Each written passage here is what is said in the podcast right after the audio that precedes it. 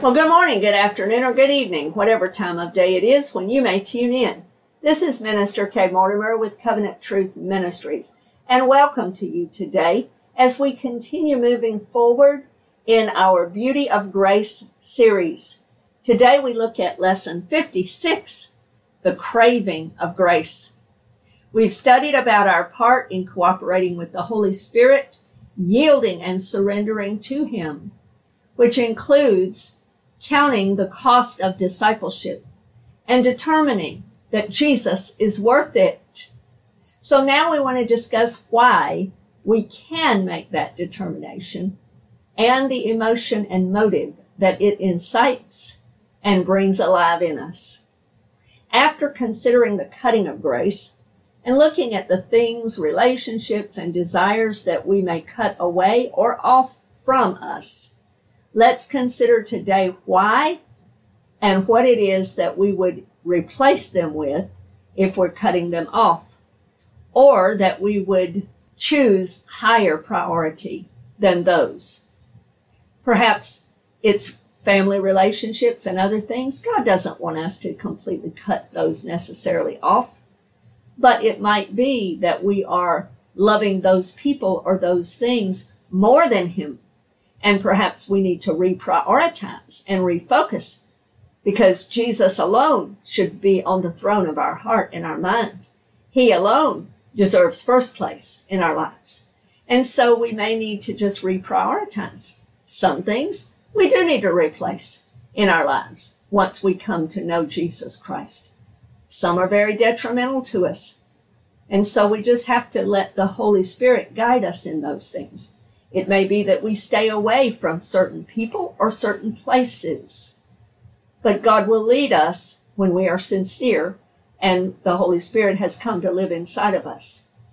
But all of us need to have the craving of grace. So let's talk about what that is today.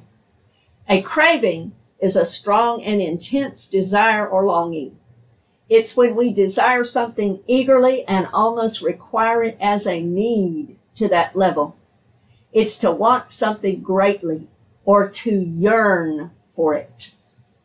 In the last few lessons, we looked at the surrendering of our rights and the determining of Jesus being worth such surrender as we love him more even than our spouse, our children, our parents, houses, lands, etc more than everything else in life. Let's consider now why and how does a person make such a determination? How can this be real inside a person's heart?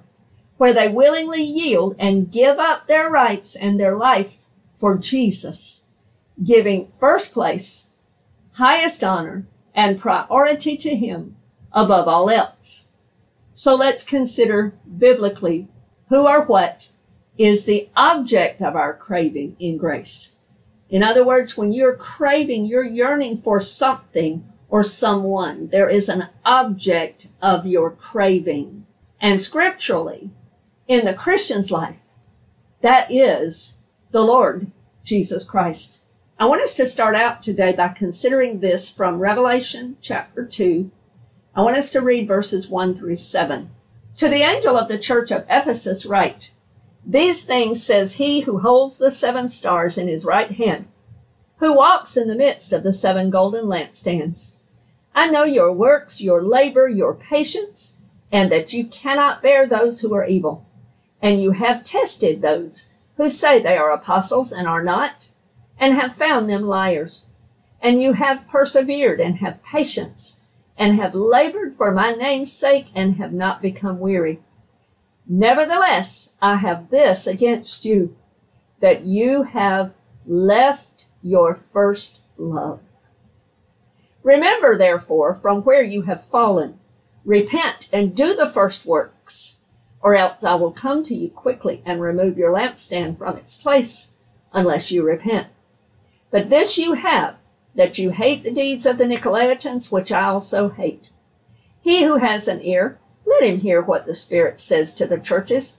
To him who overcomes, I will give to eat from the tree of life, which is in the midst of the paradise of God.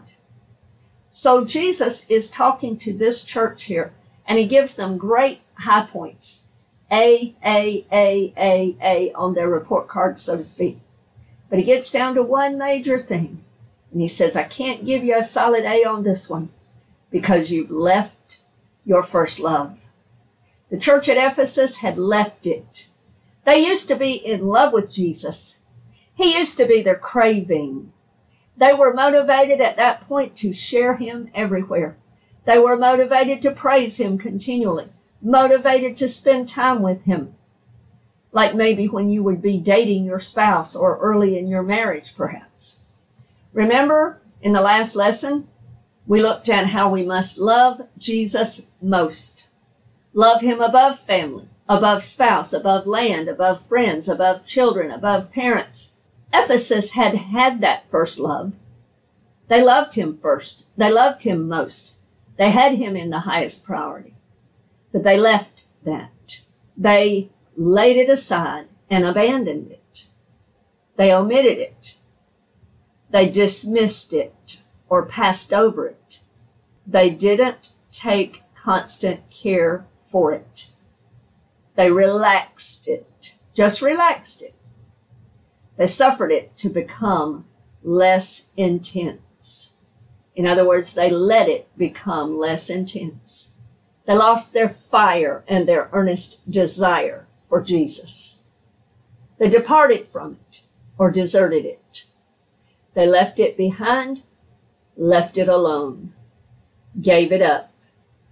They disregarded it. They neglected it. They went away from it and gave it up. This word also includes to depart from one place to go to another. To neglect it. To just let it go. In the book of Hebrews, in Hebrews chapter 2, I want to read verses 1 through 3. It says this Therefore, we must give the more earnest heed to the things we have heard, lest we drift away. For if the word spoken through angels proved steadfast, and every transgression and disobedience received a just reward, how shall we escape if we neglect so great a salvation, which at the first began to be spoken by the Lord and was confirmed to us by those who heard him? So here he's giving us the danger and the warning of not taking the more earnest heed to what we've learned of the Lord. And he says there, if we don't give the more earnest heed, then we will drift away. He goes on down and he talks about not neglecting this great salvation. So the danger here is in neglect, simple neglect, simple omission, simply being careless about something, simply letting it go to the side and not giving it high priority. The danger here is spoken of is drifting, drifting, drifting away, just drifting away. It always makes me think about a boat, uh, maybe a John boat, maybe a speedboat or something along those lines. And maybe you live on a lake or you're vacationing on a lake. And so you have your boat, you're out in the lake and you're, you know, pulling people that are jet skiing or you're fishing or you're doing whatever on your boat. And you bring it in to dock. And when you bring it to the dock, you don't take extra care to see that it is tightly attached when you tie it up to the dock, when you pull it in. You're a little bit careless you just, you may swing it around, you may, you know, tie it up some, but it's loose. It's not good and secure.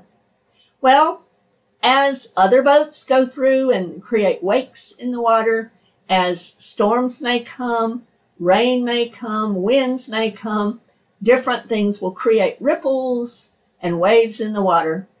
And those ripples and those waves will slowly move your boat little by little by little, it will begin to pull that boat. It'll begin to subtly and slowly move that boat away. And when it is not safely and securely tied to the dock, it will drift away. It's a subtle move. It's a slow move. And it's simply caused many times by carelessness when the boat was tied to the dock loosely. In order to secure that boat, it must be tight and it must be intentional. You've got to take care for it. You've got to be guarding it, securing it, and monitoring it. Otherwise, let's say you go up, you go out to dinner, you go to bed, next morning you're busy, maybe you've got plans, you're vacationing somewhere, you're going sightseeing, etc. And you come back the next night or maybe the next day after that, a couple of days later, and guess what? Your boat might have slipped and just drifted off into the water somewhere because you were careless, because a subtle and a slow move because of neglect has happened and the boat has drifted away. This is the danger that the author of Hebrews is talking here. It's not something that you may do even intentionally. It may just come from carelessness, a looseness. You're not serious about it. You've got to take care and guard the things that you know about the Lord and what He has already done in your life so that you don't neglect the great salvation and find yourself having drifted away. We don't want to become self-deceived. We don't want to drift away. We don't want to leave our first love. The problem with this church at Ephesus, they loved the Lord, they did, but they had become so busy with the business of the king, Chuck Missler likes to say, serving him, obeying him, making sure they were right and faithful, that they lost their fervor, their craving, their desire to simply spend time with the King. They lost their intimacy in fellowship with the Lord. They discounted their time in God's presence, disesteemed prayer and those times where we sort of steal away with the Lord, as Song of Solomon says, which shows us a beautiful picture of the relationship of Jesus and his church. Jesus must be our first love. He deserves to be our first love. We should be craving him because he is the object of our craving. When this is real in us, it'll be expressed. It'll be known. There'll be signs and evidence of our craving. This will be evidenced by the heart of one devoted to the Lord, devoted to pleasing Him, devoted to loving Him, devoted to being with Him, one who cherishes precious time with the Lord and desires that, is craving that, is craving intimacy and fellowship with the Lord. One biblical example that comes to my mind is David. God's testimony of David is that he was a man after God's own heart. In 1 Samuel chapter 13 verse 14, Samuel delivers a message from God to Saul where God says that he's going to seek out the man that is after his own heart. And in Acts chapter 13 verse 22, it confirms that David was a man after God's own heart.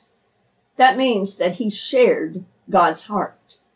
What God cared about, David cared about. What was important to God was important to David. He loved what God loved and he hated what God hated. He cared about the honor of God's name. He cared, yes, about doing right, but he also cared about a relationship with the Lord. He cared about being in God's presence, being close to him, having fellowship with him. He became king. God exalted him. He had the palace. He had the kingdom. He had the throne, but he longed for something more. He was missing something critical that he was craving. I want us to look at Psalm chapter 27.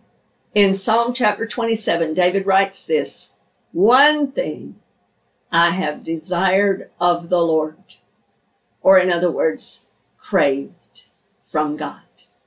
One thing I have desired of the Lord, that will I seek, that I may dwell in the house of the Lord all the days of my life, to behold the beauty of the Lord and to inquire in his temple. That word inquire is talking about to admire or to raise him high, to exalt him, to admire him, to seek him. For in the time of trouble, he shall hide me in his pavilion. In the secret place of his tabernacle, he shall hide me. He shall set me high upon a rock. David has one longing, one burning desire, one yearning, one craving. And he expresses it here. It's for the presence of God. He wants to be in God's presence. He wants to be in relationship and in fellowship with the Lord. And in those days, that was expressed through talking about the house of the Lord, the place where God would dwell. If you'll remember, God instructed Moses way back to build a tabernacle. And the purpose is expressed in Exodus chapter 25, 8. And it says this, that God wanted Moses to build the tabernacle so that God could dwell with his people.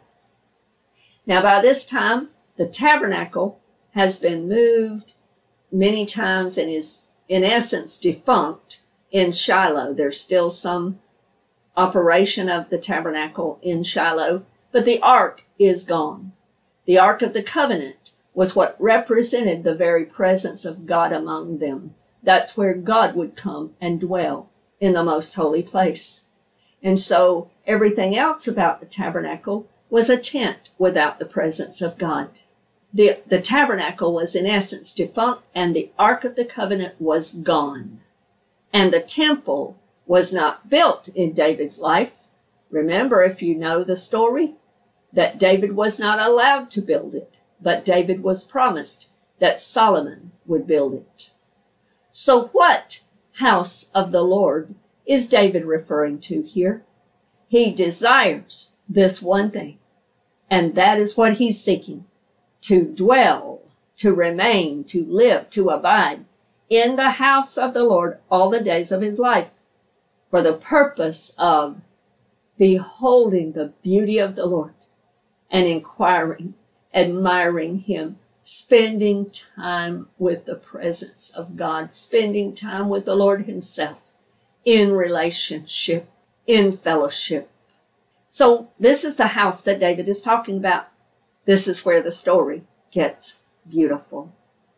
The details of this event and this desire are found in several places in, in 2 Samuel and in 1 Chronicles. For instance, 2 Samuel chapter 6, First Chronicles chapter 13, 15, and 16, so you understand the storyline and what is happening here. What has happened is that the ark of God, representing God's presence with them, is gone. How did it go? Where did it go? How did it disappear? Well, we're told in 1 Samuel chapter 5 through 7 how this happens. The Israelites in the, in the United Kingdom under Saul at that time were being attacked by the Philistines. And so the Israelite people say, Hey, let's go get the Ark of the Covenant and let it go to battle with us so that it will save us. No reference to God, the God who dwells between the cherubim of the Ark of the Covenant no reference to him. It was an it to them. It was almost like a, a magic charm or some formula or some special thing that they could take and this item was going to fight for them. Almost in a sense, they had made it like an idol. And God would have none of that. And so the presence of God did not go with them. And so the Philistines captured the ark of the Lord, and Israel was defeated in that war. So the Philistines captured it. Well, they take it and they worship different gods. One of their gods was Dagon. So they stick it in the room with Dagon in his temple, and they stick it on a shelf up there with Dagon. Well, God will have none of that. God is God alone. He is most high. He will not be put on a shelf with some false idol. He will not succumb to that, and he will have none of that. He will make sure that he is known to be the living God, not in the same category with these false idols and other false gods. So God sees to it. Dagon ends up on the floor, bowing before the real God, so to speak. So they come in the next morning. Dagon's on the floor and the Ark of the Covenant representing God's presence is what's on that, that shelf or on that pedestal. And so they stick him back up there. Some kind of God, if you've got to take care of your God, that's not a good God to have. Let me just say that right now. So they stick him back up on the shelf, Dagon, and they go about their business, whatever, worship him, do whatever they're doing. And they come back the next morning. Well, Dagon's back on the floor and he has been demolished. There's parts of him broken off because God is proving he is the only God. Well, the Philistines, because they choose their gods over the real God, they say, we got to get rid of this thing. We got to get rid of this Ark of the Covenant. It's causing us nothing but some trouble with our false gods here. They didn't say they were false, but they believed in these other gods. So they try to get rid of it. They send it a couple of places and it causes nothing but problems there. So they decide that they've got to send it back to Israel. We can't handle this. This is a hot potato. We got to get rid of this thing. Instead of falling on their faces before the living God and repenting and calling upon him, they decide they're going to get rid of it. So they send it away. And so they send it into the land of Israel. Well, it ends up staying first at Beth Shemesh, and Abinadab is there. He has his son Eleazar to keep it for a while, and it stays at Kirjath Jearim at Abinadab's house, there for 20 years, the Bible tells us.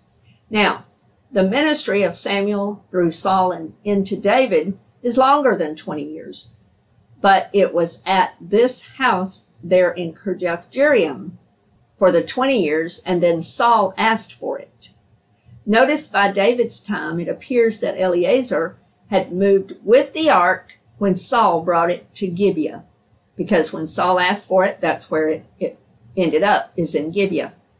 Now, when David becomes king, he is longing for the ark, not because he considers it as some special magic charm, but the ark represented the God who would dwell among them. It represented God's presence. And David missed that. David knew that it wasn't among them. God wasn't among them in that way. And David longed for God to be with them in fellowship, in special times, and in relationship and in intimacy. So he acted. He set out to bring the ark back. The first time, you'll read in those passages that we spoke of earlier, he did it wrong. He did not consult God for the proper order that God had established in his Torah. And so he had the ark put on a new cart. Well, God had said, no, the only way to carry the ark is it is to be borne on the shoulders of four Levites or priests carried through the poles that were extending out from the ark. They were not to touch the ark, but they were to carry it on their shoulders by the poles. Now, the kings and the priests and the Levites all should have known Deuteronomy chapter 17, verses 18 through 20. And when they went to get the ark the first time, they had no excuse for their wrong behavior. This was where Moses gave the commandment that kings were to read the scriptures daily. They were to have their own copy. They were to write it. They were to read it have it with them at all times, and be consulting it regularly on a daily basis. So David had no excuse. He should have known. He should have known the right way. And if he would have been reading the Torah, the Word of God, if he had had it with him and been continually being faithful in that endeavor, he would have known the very first time the right way to go and get the ark. The priests and the Levites also should have known because they were supposed to be continually in God's Word. Abinadab's sons were Levites. So none of these people had any excuse for not doing this right the first time. But David got angry with God, got afraid, and blamed God for it. Well, over the course of a few months, after they had left this with Obed Edom, it ended up that during that three month time period, God blessed the house of Obed Edom greatly. So David decides when he hears about that, he wants it. He wants it. He's still craving the presence of God. And so he goes after it again. But this time, he's somehow been corrected by God, gotten back into reading the scriptures, finding out the correct way, and he goes correctly and brings it back from the house of Obed Edom. And we'll find out later if you continue in the reading there and you keep it going for even several hundred years, you find out later that Obed Edom and his descendants apparently moved with the ark.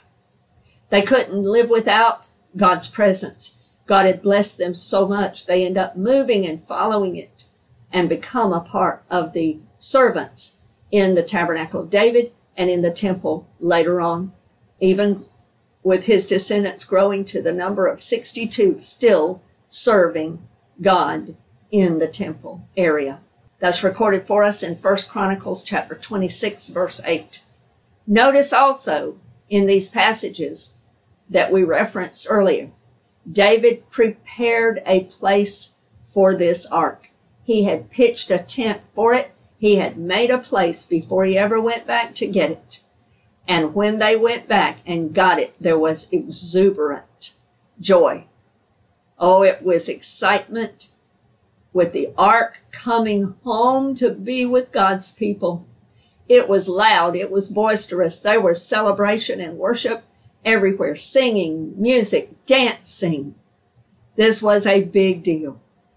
All because David had missed the relationship with God, that closeness. He craved God in real relationship. He craved having God's presence near. David yearned for the Lord. He craved him. He desired him. He could not be satisfied until he brought the ark home to its place. This craving for the Lord is what motivated him to action. It's what compelled him to go after the Ark of the Covenant, representing the presence of God. It's what motivated him to do whatever it took to have his yearning fulfilled so that he could then be close and in sweet fellowship with God. David here shines to us as a glowing example of one who loved God more. He had the palace. He had the throne. He had the kingship. He had bounty of all kinds. He had people that would have gone to the death for him. And yet, he was not satisfied because the greatest thing in life was missing. The greatest thing in life was missing. In the New Testament, we see another person who had a similar craving for the Lord, very similar to David's craving. This person also realized that the most important thing was a relationship with the Lord. Truly knowing Him in fellowship, in intimacy, in relationship. I want us to read in Philippians chapter 3, beginning in verse 1. We're going to read the first 15 verses. Finally, my brethren, rejoice in the Lord. For me to write the same things to you is not tedious, but for you it is safe. Beware of dogs, beware of evil workers, beware of the mutilation. For we are the circumcision who worship God in the Spirit, rejoice in Christ Jesus, and have no confidence in the flesh. Though I also might have confidence in the flesh. If anyone thinks he may have confidence in the flesh, I more so. Circumcised the eighth day of the stock of Israel of the tribe of Benjamin, a Hebrew of the Hebrews. Concerning the law, a Pharisee concerning zeal, persecuting the church, concerning the righteousness which is in the law, blameless. But what things were gained to me, these I have counted loss for Christ. Yet indeed I also count all things loss for the excellence. Or another translation, another way to understand that would be superiority. For the excellence for the superiority, for the superior thing of the knowledge of Christ Jesus my Lord, for whom I have suffered the loss of all things and count them as rubbish that I may gain Christ and be found in him, not having my own righteousness, which is from the law, but that which is through faith in Christ the righteousness which is from God by faith, that I may know him and the power of his resurrection and the fellowship of his sufferings, being conformed to his death, if by any means I may attain to the resurrection from the dead. Not that I've already attained or am already perfected, but I press on that I may lay hold of that for which Christ Jesus has also laid hold of me. Brethren, I do not count myself to have apprehended, but one thing I do. Forgetting those things which are behind and reaching forward to those things which are ahead. I press toward the goal for the prize of the upward call of God in Christ Jesus. Therefore, let us, as many as are mature, have this mind if in anything you think otherwise, God will reveal even this to you. Paul has listed here a bunch of things he could consider accolades. He could consider them accomplishments, achievements, but he's not satisfied. He laid all of these aside because Jesus was superior. Jesus was his first love. He craved Jesus in relationship. And he knew Jesus was superior, the more excellent thing. We recently, in, in a live class a few years ago, did a study called The Apostles of the Acts. And I'll never forget, I was so changed when I got to Paul and we began to see the conversion of Paul and, and what happened with Paul. And I was floored at that point. Even though I had studied Paul and I had known about Paul before, I never really realized this in quite the same way that I did when I was studying and teaching that class. And Paul left religion for relationship. He realized that religion leaves us dead and dry. It has no spirit life to it. Knowing Jesus is the superior thing. Knowing Jesus in real relationship. That is what life is all about. That's what the highest goal should be. That's what is our first love. It's the most important craving that Paul had. He yearned for the object of his craving, Jesus. He yearned for his first love, Jesus. Grace has a craving when we're saved by God's grace through faith in Jesus. It motivates us to count the cost, determine the value of Jesus as far above all else, and crave or yearn for Him. When we find Him, we cannot be satisfied with anything or anyone else in His place. He is the superior thing in life. He is what life is worth living for. He satisfies when nothing else can. He is the object of the craving of grace. Real relationship with the risen Lord, Jesus Christ. I pray that this has been a blessing to you, and Lord willing, you can join us again for future messages in our Beauty of Grace series. Thank you, and God bless you today in Jesus' name. Amen.